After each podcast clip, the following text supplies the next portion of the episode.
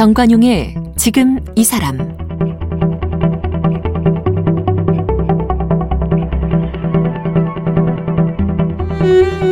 여러분 안녕하십니까 정관용입니다. 일제 강점기 시대 뭐 가장 큰 피해를 입은 분들 하면 네 일본군 위안부 피해자분들 빼놓을 수 없죠. 세월이 흐르면서 이제 한 분 한 분 세상 떠나고 몇 분 남지 않았습니다. 이분들의 그 한 맺힌 삶이 공개된 것이 30년 전인데 하지만 안타깝게도 일본의 태도는 아직 달라진 게 없죠. 그 사이에 이 피해자 할머니들은 보다 큰 분이 되셨습니다. 여성 인권을 지키는 활동, 또 국제 인권 운동, 또더 어려운 이웃들을 보듬는 그런 활동들을 해오셨죠. 이런 위안부 피해자 할머니들 이야기 많은 감독들이 영화로도 제작했는데 그 가운데 2년 전에 영화 김복동을 제작한 송원근 감독 그 영화 제작을 통해서 못다한 얘기를 이번에 그 이름을 부를 때라는 제목의 책으로 펴냈네요. 날짜별로 일기처럼 써내려간 그 기록들을 보면 김복동 할머님의 흔적들을 다시금 되새기게 되는데 우리가 놓쳐서는 안 되는 것, 이분들의 삶을 잊지 말아야 한다 이런 이야기겠죠. 송원근 감독 오늘 만나보겠습니다.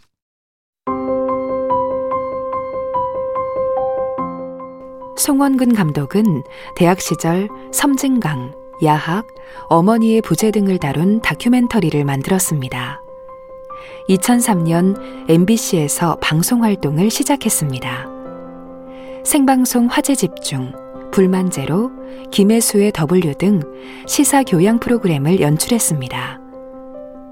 2013년 독립언론 한국탐사 저널리즘 센터 뉴스타파로 옮겨 세월 후 일주기 다큐멘터리 참혹한 세월 국가의 거짓말을 연출했습니다. 친일과 망각과 훈장과 권력 프로젝트에 참여했습니다. 2019년 일본군 위안부 피해자 김복동의 생애를 다룬 영화 김복동으로 영화 감독으로 데뷔했습니다. 영화 김복동으로 2019년에 올해의 양성평등문화 콘텐츠상을 2020년에 제7회 들꽃 영화상 심사위원 특별상을 수상했습니다.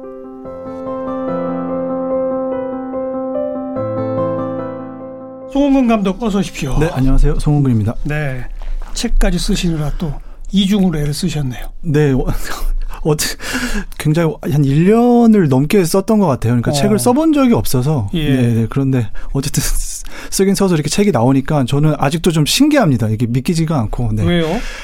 어, 책이라는 내가 게 글을 써서 책을 낸다는 게. 네, 그렇습니다. 이게, 어. 어. 이게 저, 나의 이런 경험도 책으로 이렇게 만들어져서 사람들한테 공유될 가치가 있을 만한 것인가라는 의문이 들었었는데 실제 나오니까 아, 어느 정도 그래도 어, 가치는 있나 보구나. 공공적, 공적인 가치가 있다. 뭐 예. 뭐 이런 생각이 듭니다. 이 김복동 다큐멘터리 만들기 전에도 우리 사회의 뭐 여러 가지 중요한 이슈에 대한 다큐멘터리 여러 편 만들었었잖아요. 예, 맞습니다. 그때는 네. 근데 이걸 과정을 책으로 써야겠다는 생각이 안 했었잖아요. 네, 그렇습니다. 그때는 이번에 어떻게 네. 특별히 이걸 음. 내가 책으로까지 써야 되겠다는 생각을 하게 됐어요.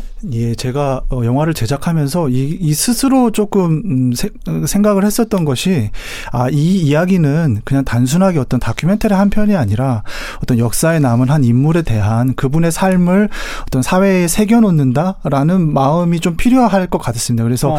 그 당시에 제가 제작을 하면서 중간중간 그런 기록들을 취재해 나가는 과정, 어떤 그, 그때 그때 있었던 취재의 과정, 순간들 이런 것들을 어, 기록을 좀 해놨었습니다. 그래서 예. 그런 기록들이 계속 쌓이고 쌓 였고 영화 개봉하고 나서까지 쭉 이제 쌓여 있어서 그런 부분들을 좀 정리를 해서 이걸 책으로 좀 어, 내야겠다라는 마음까지 좀 먹은 것 같습니다. 그러니까 그 이전에도 뭐 세월호 관련된 다큐멘터리, 예. 친일 문제, 예, 예. 뭐 군사 독재 정권 시기에 어떤 훈장의 문제 네, 이런 맞습니다. 이슈들을 다뤘었잖아요. 예, 그렇습니다. 그런데 그와 달리 김복동 할머니의 다큐를 만들면서는 감독 스스로가 좀 새롭게 느끼는 게 많았던 모양이에요. 예, 그렇습니다. 이거는 사실 어, 김복동 할 김복동 할머니라는 일본군 위안부 피해자 아, 개인의 문제라기보다는 음음. 김복동 할머니를 통해서 우리의 지난 일본군 위안부 역사 20 당신 27년 했습니다. 30년 가까운 세월을 돌아봐야 된다. 그러니까 할머니가 할머니를 매개로 해서 예. 이 역사가 어떻게 이루어져 왔는지를 어, 설명을 하는 거에 좀 초점을 더 기 때문에 조금 더 부담감이라든가 이런 부분들이 더 컸던 것 같습니다. 네. 어찌 보면 그 위안부 할머니 피해자 할머니 분들 가운데 많은 분들이 국제적인 여성 인권 운동가로 어찌 네, 보면 거듭나시지 않았습니까? 네, 네, 그 가운데도 가장 뭐 우열을 가릴 수 없습니다만 네, 네. 가장 대명사격이라고 할 만한 분이 아마 김복동 할머니 아닐까 싶은데 네, 그죠? 많이 기억을 하십니다. 네, 네. 우선 그 좀 간략히 소개해 주세요. 그 김복동 할머니는 사실은 이제 저는 영화를 제작하면서는 할머니를 직접 이렇게 대면해서 할머니와 대화를 많이 나누지 못했습니다. 왜냐하면 할머니께서 영화를 제작할 때 이미 암투병 말기셨고 어허. 이미 병세가 많이 심각해지셔서 응급실을 계속 왔다 갔다 하는 상황이었기 때문에 예. 제가 할머니와 많은 대화를 나누지는 못했습니다. 다만 할머니께서 담, 어, 어, 활동해온 기록들 정의기억연대가 남겨놓은 기록이나 미디어 몽구의 어떤 영상들 같은 것들을 토대로 해서 음흠. 할머니가 지나온 어, 일들을 어, 눈으로 확인을 할 수 있었고 어 그리고 그 할머니와 같이 활동했던 분들의 이야기들을 인터뷰를 통해서 이제 예. 확인을 했었기 때문에 예. 할머니는 그냥 그런 것들을 통해서 제가 봤을 때 할머니 굉장히 단호하시고 자기 주장이 확고하시고 음. 어 그런 반면에 또 마음이 따뜻하셔서 자신보다 더 어려운 주, 주변의 사람들을 더 돌봐주시려고 했던 그런 예. 마음이 컸던 분 어, 그렇게 어, 기억을 하고 있습니다. 그렇죠. 누구보다 앞장서서 수요 시위 현장을 지키지 않으셨나요? 네, 맞습니다. 항상 수요 시위 나가시면 일본 대사한테 꼭 너희 나라 어, 가서 총리에게 어, 전해라. 음. 우리한테 사죄하라. 그리고 우리한테 법적으로 배상하라. 항상 어, 일장기를 향해서 어, 소리 높여 외치셨던 분입니다. 네. 그리고 뭐 언론과의 인터뷰 등등도 가장 많이 하신 분 가운데 한 분이고. 네, 맞습니다. 네, 이렇게 국회에 나가서서 그렇죠. 증언도 하셨었고요. 네, 그런 부분들 많이 하셨었고 가장 가장 기억에 남는 것은 2015년도에 한일 위안부 합의가 있었을 때 평화의 우리 집에서 그 외교부 차관이 방문했을 때 굉장히 단호하게 꾸짖으시거든요. 예. 왜 거기서 소녀상을 정부가 철거를 한다 안 한다 그런 얘기를 너희들이 왜 하느냐라고 음. 굉장히 크 어, 이렇게 좀 단호하게 꾸짖으시는 모습 네. 어, 그런 모습이 많이 기억에 남습니다. 함께 활동한 다른 할머님들이 평가하기에도 마치 대장 같은 뭐 그런 분 아니었나요? 네, 네 그런 것 같습니다. 네, 네. 그렇죠. 네. 해외 활동도 많이 하셨고. 어, 해외 캠페인 이런 것들을 많이 하셨습니다. 그러니까 일본 정부가 정부 자체적으로 나서서 이, 이것이 역사적인 사실이 아니다라는 부정을 했기 때문에 그런 부정을 할 때 가장 중요한 것은 증거인 당사자가 나서서 증거가 살아 있다. 내가 바로 그 증거다라는 말씀을 그렇죠. 직접 하셨어야 했고요. 그래서 예. 뭐 유럽, 뭐 미국, 일본을 많이 이제 다니셨고 실제 이제 일본 같은 데를 가면 일본의 극우 어, 혐한주의자들 어, 그런 사람들이 나와서 굉장히 입에 담지 못할 그런 혐오스러운 발언들을 하면서 할머니들에게 상처를 또 주, 주려고 그렇죠. 했었는데 할머니 또 그런 부분에 있어서도 속마음은 잘 모르겠지만 어쨌든 겉으로는 담담하게 어, 음. 어, 그것을 이겨내려고 하셨던 또 의지가 또 있었습니다. 네.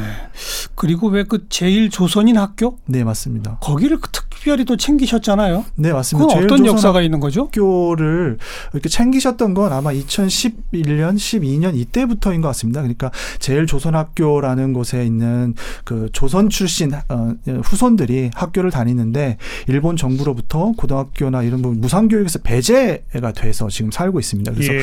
어, 자기 어, 학교를 다닐 때 직접 학비도 다 내야 되고 그러니까 그런 어려운 사정들을 할머니께서 알고 이 학생들을 좀 도와야 된다라는 생각 을 많이 하셨었던 것 같고 왜냐하면 할머니께서 그렇게 어, 끌려 나갔을 적의 그 학생들의 나이와 할머니께서 그, 그 보셨던 음음. 그 제일조선 학교 학생들의 나이가 비슷한 또래지 않습니까? 아, 나, 그렇죠. 내가 생각이 났을 어, 나셨던 것 같고 그 어린 소녀의 나이에 끌려가셔서 그렇습니다. 고초를 겪으셨는데 네, 그렇습니다. 아. 그래서 그 일본인 사회 내에서 여전히 핍박 핍박받고 차별받고 사는 그 학생들을 그냥 이렇게 두고 볼 수는 없었다고 예. 이제 생각을 하고 있습니다. 예. 그리고 실제 할머니께서도 저희가 제가 이제 인터뷰를 하면서 여쭤본 적이 있습니다. 할머니 왜 그렇게 조선인 학생들을 보면 음. 조선 학생들 학생들을 보면 그렇게 우세요? 그랬더니 이상하게 나도 모르게 눈물이 난다라는 아, 말씀을 또 하시, 하시기도 하셨습니다. 옛날 본인의 아팠던 기억들이 떠오르겠죠. 예, 그런 그런 것 같습니다. 네. 예. 근데 이 영화 완성되고 개봉하기 전에 돌아가셨잖아요.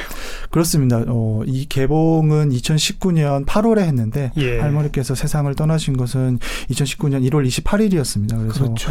결국에는 이제 어, 완성된 작품을 보지 못하셨고 예. 완성이 되고 난 후에 저희가 이제 포스터를 들고 할머니 계시는 묘역에 가서 인사드리고 할머니 돌아가시고 나서 숨을 거두고 나서 아직 몸이 따뜻할 때 음. 손 잡고 할머니한테 제가 어, 영화 잘 만들겠다라고 이렇게 좀 약속을 나지막하게 혼자서 했던 음, 하기도 했었거든요. 어. 그 약속을 그래 어쨌든 늦게 늦었지만 할머니께 보지는 못했지만 예. 더 많은 국민들이 음, 보면서 이, 이 일을 이 사건을 그리고 이 사람을 기억해 줄 수 있으리라고 생각합니다. 그 임종 그 즈음해서 그 현장에 계셨군요. 네, 계속 네, 병원에 있었습니다. 네. 어. 그리고 또 남긴 재산 뭐 그리 많지는 않습니다. 뭐 5천여만 원 네, 네. 전부 기부하셨죠? 네, 제일 제일 조선학교 학생들에게 써달라 하면서 마지막 그 기부를 하시, 하셨고 그때 할머니께서 저는 처음으로 제가 이 다큐멘터리 제작에 투입이 되고 나서 할머니께 꼿꼿이 앉아 계신 모습을 처음 뵀었습니다. 그러니까 그 전까지는 계속 병상에 누워 계시고 예, 힘없이 그 눈만 감고 계시고 자, 주무시고 계시고 예. 하셨는데 그날은 진통제를 잔, 좀 많이 드시고 어. 이불을 덮고 이렇게 좀 꼿꼿이 앉아가지고 어 같이 활동했던 활동가들이 주변에 이렇게 할머니를 감 이렇게 감싸고 있는 와중에 예. 그 행사를 열고 할머니께서 마지막으로 내가 어떻게 살아왔는지 희망을 잡고 살아왔던 자신의 어떤 그런 소회도 말씀하시고 앞으로 남은 후세들이 어떻게 살아야 될지에 대해서도 이렇게 말씀해 주시고 고맙다는 말씀을 그때 그 주변에 음. 있던 분들에게 해 주셔서 굉장히 그게 작고 하시기 며칠 좀 어, 네, 그 한, 한 달 전, 어. 예, 한 달 반 정도 전에 예. 일이었습니다. 네. 이제 그 내 재산은 이렇게 써라. 네, 예, 그리고 예. 나의 삶은 이랬다. 맞습니다. 정리하는 그런 네, 네. 아 그런 자리를 그런 자리 만드셨군요.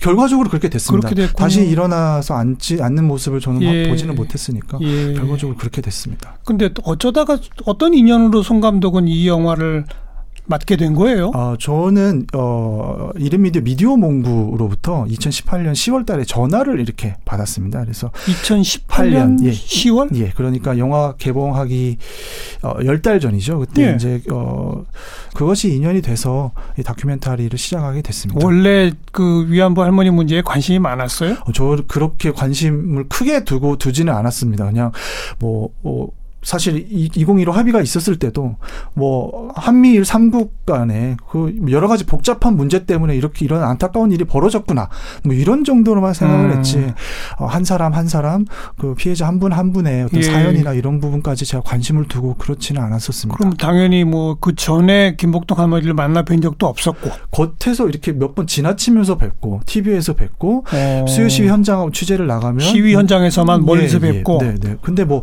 딱히 제가 나중 에 뭐 이분의 다큐멘터리를 할 것이다라는 생각 자체도 그때 해본 적이 없었기 때문에 예. 그냥 아 피해자 할머니 어, 굉장히 무거운 마음 아, 어. 어떻게 다가가지 뭐 이런 정도의 생각들만 가지고 있었. 그러다가 좀, 아무튼 그 제안을 받고 엄두가 안 나지 않았어요? 내가 그동안 잘 몰랐던 분야인데 이렇게 아니 엄두가 나지는 않고요. 왜냐하면 다큐멘터리라는 장르가 PD가 처음엔 몰랐더라도 하나씩 하나씩 알아가는. 예, 알아가는 과정, 취재라는 과정을 예. 통해서 알게 되고 그렇게 알게 된 그런 정보들을 토대로 해가지고 어, 저만의 어떤 어, 이야기를 만들 수 있기 때문에 그렇지는 않았습니다. 네, 네. 그리고 이제 그러면 체계적으로 공부를 하기 시작하고 네, 네. 그동안 그렇습니다. 모여져 있던 화면들 예, 예. 그걸 이제 살펴보고 그랬겠군요. 그렇죠. 그 자료를 모은데도 사실은 이제 종이기억연대에서 꽤 오랜 시간이 걸렸었고 왜냐하면 음. 이제 뿔뿔이 흩어져 있고 예. 할머니만 집중해서 이렇게 모았거나 그런 것이 아니었기 때문에 그렇게 모아진 자료, 몽구님이 또 촬영한 영상들, 그 다음에 할머니의 어, 활동이 기록된 어떤 기록물들, 뭐 이런 분들을 이런 부분들을 좀 찾아서 있는 부분들을 좀 확인을 하면서 네. 차근차근 좀 준비를 했었습니다. 이번에 내신 그 책에 보면 그 2018년 10월에 연락을 받고 작업을 네. 시작해서 맞습니다. 기획안을 쭉 정리하면서 네 네. 근데 딱 날짜까지 기록하셨어. 바로 그 2018년 12월 14일. 네 맞습니다. 연락받고 한 불과 두 달인데 네네네. 눈물이 나더라. 그러니까 이제 기획, 어떤 눈물이었나요? 예, 기획안을 쓴다는 것은 사실 이제 기획 의도와 이제 이 다큐멘터리가 어떤 형식으로 흘러갈 것이라는 것들을 제가 1년 1년에 몇 페이지 가량의 분량으로 정리를 하는 거지 않습니까? 근데 할머니의 삶을 어느 정도 파악한 것을 그걸 음. 글로 기록을 이제 정리를 하다 보니까 예. 그게 어, 제가 상상도 할 수 없는 어떤 그런 이야기들이 이게 현실인지 이게 아. 영화인지 현실인지 아. 이게 드라마인지 구별이 되지 않는 그런 답답함 같은 것들이 그 안에 또 스며 있었고 어, 네. 어, 그런 것들을 아 내가 표현을 해야 되는구나라는 생각이 들었었고 그러다 보니까 자연스럽게 이제 눈시울이 붉어지면서 이제 작업을 했던 거였죠. 뭐 음. 뭐 모니터를 바라보는데 그래서 마음이 마음이 무거운 상태 계속 그 상태로 이렇게 무겁게 기획안 자체도 무겁게 작성을 했었던 것 같습니다. 그러니까 정리하다 보니 그분 인생이 보이는군요. 그렇죠. 네 맞습니다. 그건 눈물 없이 못 보겠더라. 네 맞습니다. 그러니까 열몇 살에 끌려가신 거죠? 이 우리나라 나이로 이제 열 여섯 살인데 어. 이제 만으로 그, 그 끌어 끌고 갔던 그 군인으로 추정되는 분, 사람이 너는 만으로 열네 살이다 음. 이렇게 얘기를 했다고 해요. 그래서 이제 만 열네 살 할머니 우리 나이로는 열여섯 살 이렇게 좀 보시면 될 것 같습니다. 그러다가 이제 해방이 된 게 몇 살 된 겁니까? 해방 해방이 돼서 한국으로 돌아왔을 때 동생이 스물세 살이다라고 이야기를 했다고 하거든요. 어. 언니 스물세 살이다. 그러니까 나이도 이제 할머니는 몇 년이 흘러갔는지도 예. 제대로 몰라. 왜냐하면 끌려갔던 곳 자체가 동남아시아 그렇죠. 전쟁 그쪽 태평양 그, 그, 그 지구 주, 그 음. 그 중부 지방이었기 때문에 아마 세월의 흐름도 잘 몰랐을 테고. 그렇죠. 네. 돌아왔을 때 동생이 23살이라고. 예, 그렇게 이제 23살 그 무렵에 돌아오셔서 우리 대중들 앞에 나타나시게 된 건 2010년 뭐 이때부터란 말이에요. 그렇죠. 본격적으로 대중하게 나, 타난 건 2010년 이후인데 사실은 할머니께서 1992년도에 신고를 하셨고 네. 그때 뭐 시위를 이제 많이 나가시기도 하셨었습니다. 그러다가 음. 이제 나눔의 집이 이제 건립이 되면서 1997년에는 나눔의 집에도 들어가서 사시다가 그렇죠.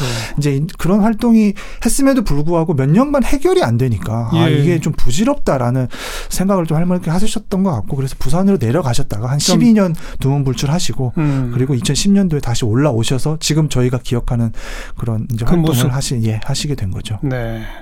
그럼 그 해방 때부터 90년대까지의 삶은 어떠셨습니까? 사실 이제 부산 다대포 앞에서 이제 장사 같은 음. 것들을 하셨었고 구멍가게 이제 여러 가지 음. 물, 물품 과자 뭐 생 회도 팔고 담배도 파는 뭐 그런 구멍가게 같은 것들을 운영을 하시면서 이제 거기서 이제 뭐 그렇게 생활을 하셨던 것 같습니다. 네. 뭐 가족을 이루거나 남편분이 있었는데 이제 남편분이 있었는데 나중에 이제 설암으로 이제 돌아가시게 음. 되고 남편분이 이제 할머니께서 아이를 이제 갖지 못하니까 그 남편이 또 바람을 피워서 예. 밖으로 또 나갔다가 음. 다시 또 돌아왔는데 돌아오자마자 좀좀 있다가 또 설암을 얻게 되고 예. 뭐 할머니께서 또 어, 그걸 또 물리치지 않고 그냥 그래 남자라도 하나 그 여자 혼자 장사하는데 음. 남자라도 하나 아픈 사람이라도 앉아 있으니까 그래도 누가 나 건드리는 사람은 없더라 하면서 이렇게 돌봐 주시면서 그렇게 예. 나머지를 이렇게 생을 좀 책임을 져 주셨던 것 같습니다. 음. 그 삶, 그 인생이 네. 주마등처럼 머릿속을 흐르니까 눈물이 나더라. 네, 그렇, 그렇죠. 그 말씀이고. 네, 네, 네. 그리고 또 이 눈물을 많이 흘리셨어 보면은 이 영화 완성되고 나서 상 타셨잖아요. 네, 네, 네. 상 타실 때또 누렇게 우셨다고. 아, 그 상은 이제 어 2000, 작년 봄에 예. 들꽃 영화상에서 심사위원 특별 언급상을 받았습니다. 근데 그때 이제 분위기가 일본군 위안부 운동 자체가 굉장히 훼손되던 때였었습니다. 그러니까 뭐 할머니들이 그 꼭두각시처럼 뭐 했다라는 뭐, 뭐 이런 발언들이 우후죽순처럼 나오고 네. 일본의 주장, 정부의 주장에 동조하는 분들이 수요 시위 현장 앞에서 수요 시 그만두라는 그런 요구도 음. 하는 그런 상황이었었기 때문에 굉장히 마음이 무거웠었고 그런 무거운 상황에서 정의 기억 연대 뭐, 관련 논란이 막 네, 불거지던 네, 그 시점이었군요. 네, 맞습니다. 예, 그래서 음. 굉장히 너무 많이 무거웠고 이런 할머니께서 활동하셨던 것까지 이렇게 퇴색되는 듯한 느낌들을 굉장히 예. 많이 받아서 예. 어, 이게 그렇게 끝날 문제는 아니다라는 생각을 어, 굉장히 억울한 마음을 많이 가졌었고 실제 그때 가졌던 그런 생각들이 책을 제가 이제 계속 써내려가는 뭐, 음. 뭐, 뭐 힘도 됐었습니다. 그러니까 이걸 내가 마무리를 해놓 해해 놓지 않으면 이게 그냥 뭐 이렇게 좀 흔들려 버릴 수도 예, 있겠구나라는 예. 생각이요. 네. 예, 이 책의 프롤로그에도 김복동 정신은 훼손되고 찢기고 짓밟혔다 이런 네. 표현을 쓰신 게 네, 맞습니다. 바로 그런 그 논란 등등 때문인 거죠. 네, 맞습니다. 마음이 너무 아프고 지금 생각해도 굉장히 어쨌든 좀 씁쓸하고 슬픕니다. 네. 그러니까 그런 뭐 논란거리들이 있다면 그거의 시시비비는 따로 밝혀져야 하겠으나 음. 맞습니다. 그것 때문에 이 할머님들의 올곧은 삶 전체를 폄훼하거나 이러는 것은 이제 있을 수 없는 거 아닙니까? 그거는 절대 그래서는 안 된다라고 생각을 합니다. 네, 근데 그런 부분까지 어쨌든 계속 훼손을 하려고 하는 시도들이 예. 있었기 때문에 예. 굉장히 상처를 많이 받았습니다. 맨 처음 김복동 할머니 영화를 맡고 만났었을 때부터 이미 그 제대로 된 대화가 어려웠어요. 네, 이미 어. 만나려고 약속을 하고 평화의 우리 집을 방문을 하면 평화의 우리 집에 계시는 이제 어, 할머니 약속을 잡고 이제 들어가면 들어가려고 할 때 할머니께서 뭐 응급실을 가 계신다는 연락을 받거나 예. 아니면 이제 할- 바- 방문을 해서 2층에 할머니 방이 있는데 거기로 올라가면 할머니 그냥 눈 감고 누워 계시고 계속 신음소리만 이제 낮은 숨소리와 신음소리 정도만 들리고 뭐 그래서 음, 많은 이야기를 나누지는 못했습니다. 다만 음. 만나 뵙고 할머니 다큐멘터리 할머니의 삶을 영화로 만들 거예요라는 예. 말씀은 당연히 드려야 되는데 예. 그 인사를 드리는데도 굉장히 오랜 시간이 어, 걸렸던 것 같습니다. 그 주변 인물분 가운데는 뭐 그 동생분? 예, 동생을 찾아서 어, 부산의 다대포에 있는 한 아파트에서 동생 세 살 어린 동생을 만나서 어, 이렇게 만났습니다. 취재를 하는 과정에서 음, 처음 만났을 때 문을 이제 베란다에서 이렇게 문을 열고 이렇게 거실로 들어오시는데 그 할머니가 이렇게 살아서 들어오시는 모습처럼 보여서 딱 닮으셨군요. 예, 예 어, 어. 너무 깜짝 놀랐습니다. 네. 어. 근데 이제 그 동생을 통해서 할머니의 숨겨졌던 지난 삶이 어땠는지 이런 부분도 많이 들었고 나중에 동생하고 김복동 할머니가 좀 다투시기도 왜, 하셨었는데 왜 요?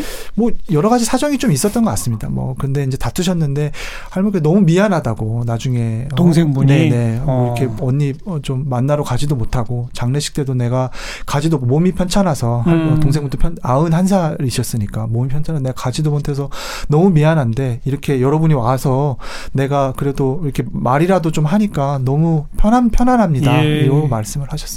또 함께 활동하셨던 다른 할머니 분들 인터뷰도 많이 하셨죠. 어, 다른 할, 어, 이- 그, 기론옥 할머니 음. 인터뷰를 시도를 했었는데, 그때 이제 기론옥 할머니께서 같이 이제 지내셨고, 평화 우리 집에서 같이 살으셨으니까, 그죠, 그죠. 기억을 좀 하시고, 어떤, 어, 어떤 기억이 좀 남는지, 이런 것들을 좀 여쭤보고 싶었지만, 기론옥 할머니께서, 어, 끝끝내 말씀을 안 해주셨습니다. 기억이 안 난다고 하시면서, 오. 예, 그 말씀을 안 해주셔서, 그 부분이 여전히 좀 많이 좀 아쉽습니다. 네. 음, 그럼 결국은 그 직접 진행한 인터뷰 내용보다는 네. 모여져 있는 자료 화면 위주로 영화가 제작될 수밖에 없었겠네요. 그렇죠. 할머니께서 기록된 영상을 고 오롯이 사용을 하면서 예. 그 내용 그 그것을 통해서 할머니 활동을 보여주고 그 당시의 상황은 주변 사람들을 통해서 이렇게 좀 설명을 좀 들어가면서 음. 의미나 이런 부분들에 대해서 좀 이야기를 했습니다. 네. 영화 그 개봉하고 그래도 그 다큐멘터리 영화 치고는 그래도 뭐 어, 네 맞습니다. 꽤 다큐멘터리 많은 분들이- 치고는 너무 많은 관객이 그죠? 봐주셨습니다. 극장에서만 9만 관객이 봐주셨고 어, 극장의 관객에 포함되지 않는 공동체 상영 숫자만 해도 만 명이 넘었습니다. 제가 예. 어, 배급사로부터 충분히 들은 걸로만 그리고 실제로 제가 그 공동체 상영의 관객과의 대화를 진행하러 간 것, 어, 한 것도 실제 뭐 한 80여 회 가까이 됐거든요. 그래서 어, 어, 너- 많은 곳들을 다녔고 많은 분들을 만나서 이야기를 했습니다. 굉장히 사랑을 많이 받은 음, 영화입니다. 네. 음, 공동체 상영은 뭐 주로 어떤 곳에서 그렇게 음. 초청을 하고 하던가요? 극장이 어, 이렇게, 이렇게 서울은 크- 큰 극장들이 주변에 많이 있지만 예. 어, 지방 지역으로 내려가면 그런 큰 극장들이 많지 않습니다. 그러면 그런 데는 어, 돈이 되는 영화들 그러니까 어, 인기가 많은 영화들을 상영을 하죠. 근데 어, 다큐멘터리는 당연히 이제 그런 데서 설 자리가 조금 어, 없고 그런데 이 영화를 보고 싶은 분들은 그 지역에 사는 분들도 있으실 그렇죠. 테고 그럼 그 뜻을 가지신 분들이 모여서 음. 뭐 50분, 100분 이런 분들이 모여서 상영관 하나를 빌립니다. 꼭 극장이 아니 더라도 간단하게 어떤 상영할 수 있는 그런 공간을 빌려서 같이 영화를 보시고 그 영화에 대해서 같이 이야기를 나누는 그런 과정입니다. 뭐 전국을 돌아다니셨겠군요. 네, 많이 돌아다녔습니다. 뭐 그러니까 무궁화 열차만으로도 갈 수 있는 곳들을 많이 갔고 오지들 예, 뭐 오지라고 하긴 그분들이 좀 너무 좀 그렇겠지만 어 실제 어 곳곳을 다녔습니다. 네, 실핏줄 같은 곳들을 다녔, 다녔다고 생각합니다. 음, 혹시 무슨 학교나 뭐 이런 데서 예, 학교에서도 많이 그랬었죠. 했습니다. 그러니까 학생들이 강당 에서 영화를 같이 보고 그거에 관련된 이야기를 같이 또 나누고 예, 예. 어떤 부분들이 학생들은 또 인상이 깊었는지 근데 이제 학생들은 영화를 보고 궁금한 부분들을 또 질문을 하면 그에 대해 서로 어, 교감이 오가는 네, 그런 그 어린 학생들은 주로 어떤 반응을 보이던가요? 교과서에는 한 페이지나 두 페이지 정도로만 이 그렇죠. 일본군 위안부 문제가 다뤄져 있는데 영화라는 매체를 통해서 1시간 41분짜리 영화를 보니까 이 일본군 위안부 문제가 어떤 것이구나라는 것을 그두 시간 동안 집중해서 보게 되면서 음. 마음 뭐 이제 몸으로 받아들이고 마음으로 받아들일 수 있게 됐다. 내가 그냥 비록 글자로 두 페이지짜리로 받아들였던 이런 내용이지만 영화로 보니까 내가 어, 더 깊이 알 수 있게 돼서 그렇죠. 너무 기쁜 시- 시간이었다. 이런 반응이 많았습니다. 질문들은 궁금증은 뭘 더 궁금해 하던가요? 음, 특이했던 질문 중 하나가 이 영화를 통해서 당신은 뭐가 변했냐 뭐 이런 얘기. 감독은 네네네. 어, 어, 그런 얘기. 그러니까 굉장히 그런 것 같은 경우에는 사실 자신 스스로가 인상을 깊게 받지 않으면 내놓을 수 없는 질문이라고 생각을 하거든요. 네. 감독은 그래 어떻게 변했다고 답했습니까? 저도 어떻게 보면 인생의 전환점 같은 시간이었습니다. 그러니까 오. 영화를 제작하는 시간도 그렇고 앞서 말씀, 말씀드렸다시피 어떤 기록을 해 나가면서 뭐 다큐멘터리를 제작한 적이 없습니다. 그냥 당연히 다큐멘터리 한 편이라고만 생각 을 했었는데 음. 이 영화라는 음, 매체를 제작을 하면서 이게 단순하게 내가 뭐 송출을 하고 마는 그런 게 아니라 어. 한 공간에서 한 시간 동안 만나서 같이 관객들과 함께 교감하는 그 시간을 통해서 아 이게 서로 영화는 서로 상호작용하는 어 그런 매체구나라는 것들을 좀 더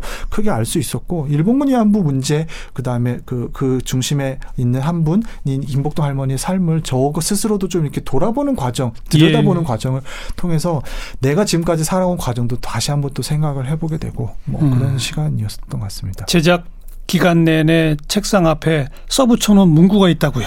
예, 어 이게 이제 어느 정도 자료 조사를 하고 나서 포스트잇에 이렇게 글자를 썼습니다. 인간 존엄성 회복이라는 음. 단어를 썼습니다. 그러니까 할머니께서는 사실은 일본군 위안부가 성노예 에 하지 않습니까? 그러니까 군수품 취급을 당한 겁니다. 그러니까 일본 군 그렇죠. 위안을 위, 위한 위해서 강제로 그렇게 했던 거기 때문에 어 일본의 물자 푸 어, 물자 취급을 받았고 사람 취급을 못받못 받았던 시간이었었고 인간으로 안본 그렇죠. 인간으로 봤으면 그런 음. 행동을 할 수 없었을 겁니다.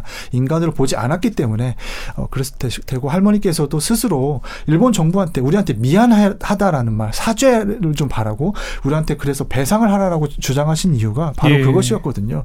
우리를 인간 취급해달라. 그래야 사람으로 봐달라. 나오는 예. 거니까. 네, 맞습니다. 그 사람으로 봤을 때에만 죄송합니다라는 마- 말이 나올 텐데 그것까지 지금도 그 말을 뭐 제대로 하고 있지 않으니까요. 답답합니다. 네, 맞습니다. 지금 정말 몇 분 안 남으셨는데 참. 이제 14분 남아서 정말 이게 아, 너무 너무 안타깝습니다. 네.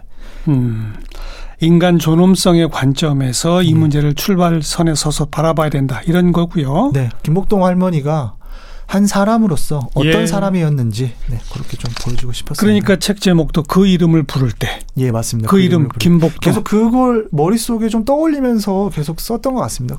계속 그 생각이 흐르고 있었던 것 같습니다. 네.